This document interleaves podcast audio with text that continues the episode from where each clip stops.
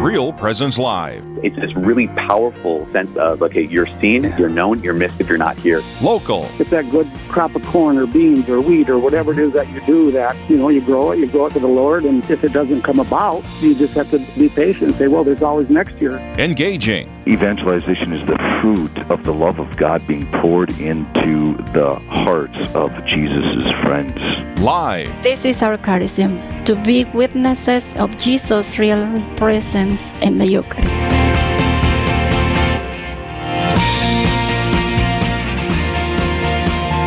It's Friday.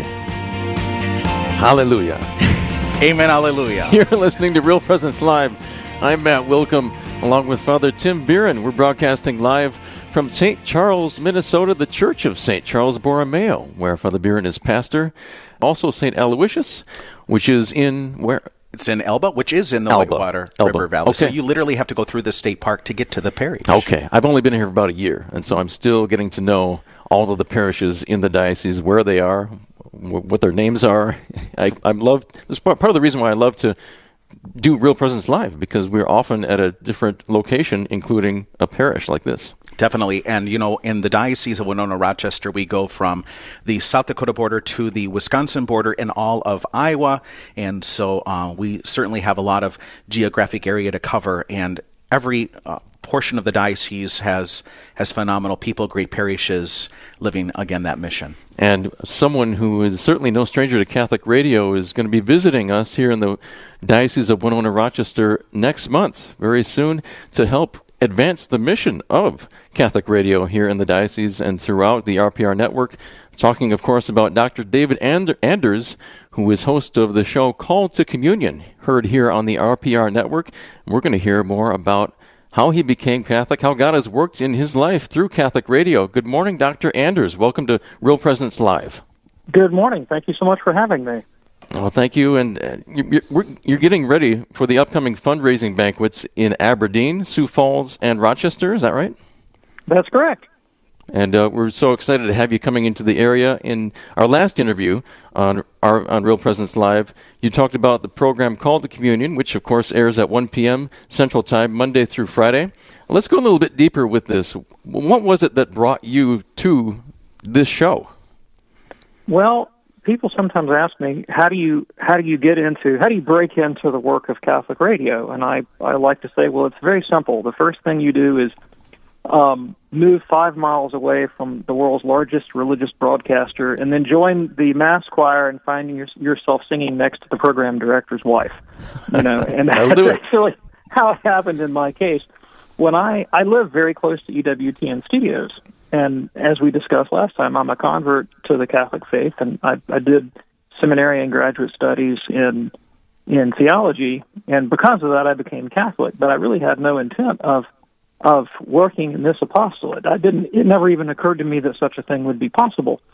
But just to meet my own sacramental needs, I discovered the community around EWTN, the Franciscan Friars, and they have a daily cycle of, of Mass and Rosary and Liturgy of the Hours and confessions. It's really a wonderful resource for people that live in Birmingham.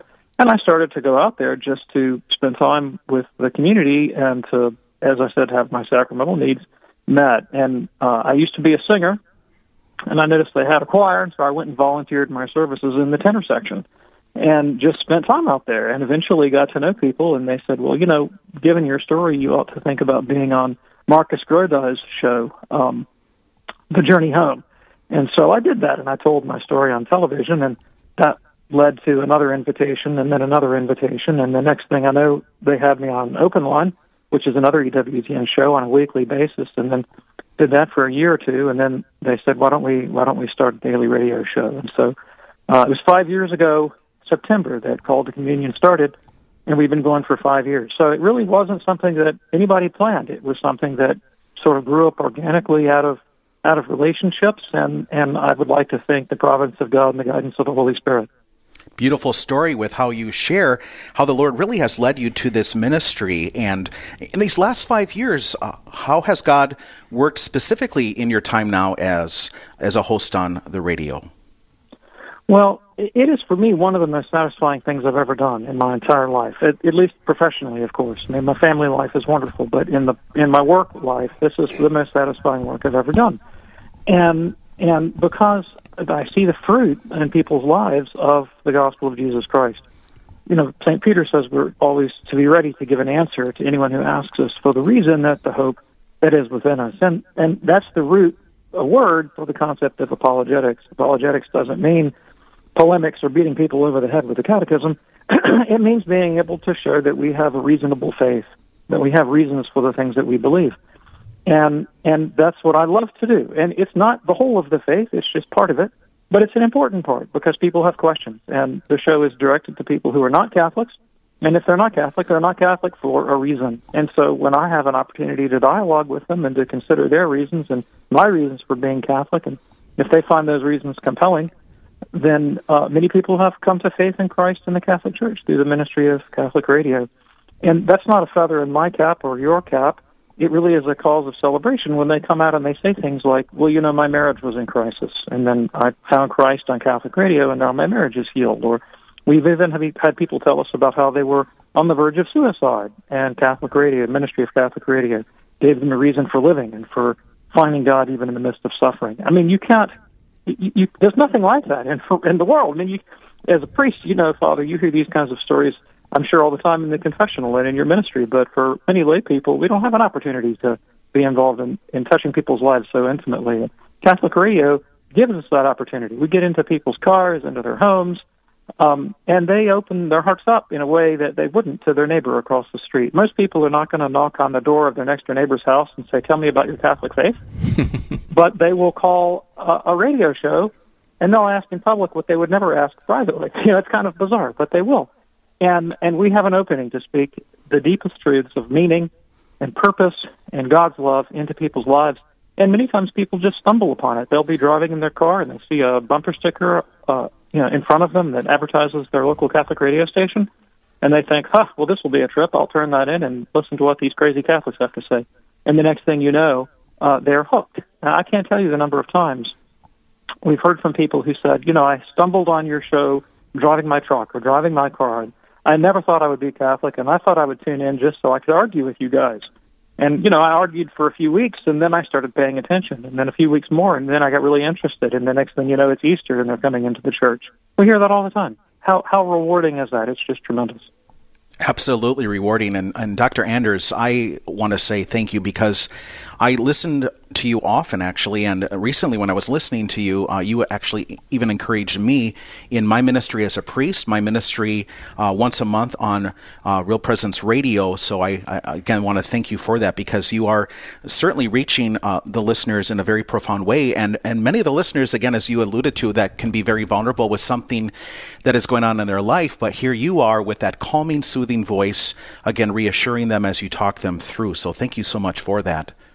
Also, I just want to echo that, Dr. Anders, in that your style is really quite calming and it's disarming in a way because after each and every question, you make it a point to thank the listener or whoever's writing in, thank them for the question. And it, it's such a, a wonderful thing. It's from the heart, you can tell and it's it's something that I think we're all called to do as apologists, as those who are called to make a defense of our faith when there's a question, even when somebody is coming at us from a confrontational, perhaps, standpoint, or is perhaps a little bit belligerent, to come, always stay a level below that. Uh, how have you have you found that to be the case as well? Well, I'm going to tell you something funny. If I forget to say thank you when people call, when I get home, my wife reminds me. She says, "Hey, you didn't thank that person." You know, so I have a lot of help. Um, I don't get worked up on the radio at all. I can get worked up. I mean, if I'm meeting you one on one and you you attack me personally, and particularly if I have a relationship with you, it's very hard not to get upset if someone that you care about or someone whose respect you would desire gets up in your face and tells you you're a bad person. That's nobody likes to have that, and I don't like it either. But when we're dealing with these questions on the radio, the the issues that people raise, even if they raise them very emotionally, I know they're not directed at me. I know they don't know me from Adam's house cat. These are issues that are that are meaningful to them, And if they have anger or they have animosity or antagonism, it's usually because of something that happened in their past or some association that I've got nothing to do with. And I respect that people people are, uh, people can come to faith or walk away from the faith for the craziest reasons. And they may seem irrational to you, or they may seem irrational to me, but in the in that person's individual story, you, there's no telling what the hangup might be. And so you have to take everybody seriously. If they say, "Well, I'm not a Catholic because," and you think, "Well, how could that keep anybody from being Catholic?" Well, it's keeping that person from being Catholic. And so you have to take the question seriously. And and I mean, I myself used to have the craziest ideas about the Catholic Church, complete misunderstanding about what Jesus was offering to me in the Catholic Church, and and my rejection of the church was very irrational, but it was very deeply held, and it took me a very very long time, very long time, to to overcome my own prejudices about Catholicism, and a lot of it, you know, I, I learned from books, but there were also a few people in my life. There were Catholic individuals who were really stereotype busters whose gentle manner and whose loving acceptance were a tremendous witness to me of the spirit of the Catholic Church. Anyone who's ever spent time praying in front of an abortion clinic with a group of Catholics for the unborn has probably witnessed this. And I, I remember early in my Catholic life, we used to take our children and pray the rosary with the friars from EWTN and others from Birmingham in front of the local abortion clinic. And the Catholics would be there very calmly praying and not raising our voice and uh, you know, occasionally offering a kind word to someone. The people on the other side of the street would be cursing and yelling, swearing, throwing things, and being all kinds of nasty. And sometimes there were other Christian groups that were not Catholic that were sharing the sidewalk with us, and they would also be behaving in ways that were not very edifying. And uh, and it made a profound impression on me and on my children that the only people on that street corner that were sort of calm and loving and peaceful, no matter what the circumstances, tended to be the Catholics. Yes, charity is the real mark of the Christian. You're listening to Real Presence Live. I'm Matt Willkom along with Father Tim Buren. We're speaking with Dr. David Anders, who's going to be the keynote at the upcoming RPR fundraising banquets in Aberdeen, Sioux Falls, and Rochester. And you are the host, Dr. Anders, of Call to Communion, heard on, on the EWTN network, here on the RPR network at 1 p.m. Central on weekdays. And let's talk a little bit about how God called you personally to a deeper communion with Him through hosting Called to Communion?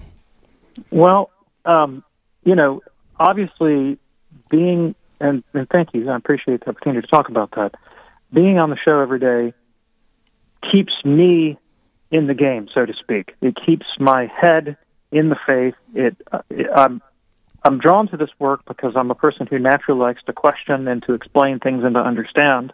And so hosting the show keeps me engaged in this, which is for me a major part of my spirituality, just the, the questioning, the discursive reasoning about the faith.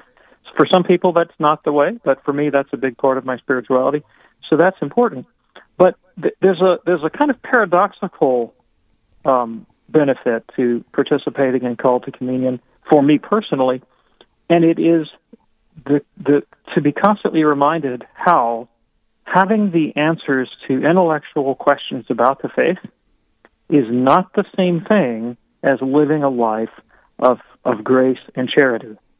And I'm keenly aware of how there are days when I go into the show and I may we may pull off what seems to me to be a very good show when either that morning or that afternoon something happens in my personal life that disturbs my peace or you know I get off the path in some respect and have to go to confession or I do or say something I ought not to say and and the contrast between you know what would look to be sort of smooth production radio and the life of holiness they're very different things very right. different things. Right. And i know that i have to come back all the time to prayer to the sacraments to confession to mass um, so that i'm actually living the truth that i'm urging other people to live well, Dr. David Anders, we're, we're out of time. I'm sorry, but thank you so much for joining us here on Real Presence Live. We're looking forward to having you in Aberdeen on Monday, December 9th, Sioux Falls, Tuesday, December 10th, and Rochester, Thursday, December 12th, for the RPR fundraising banquets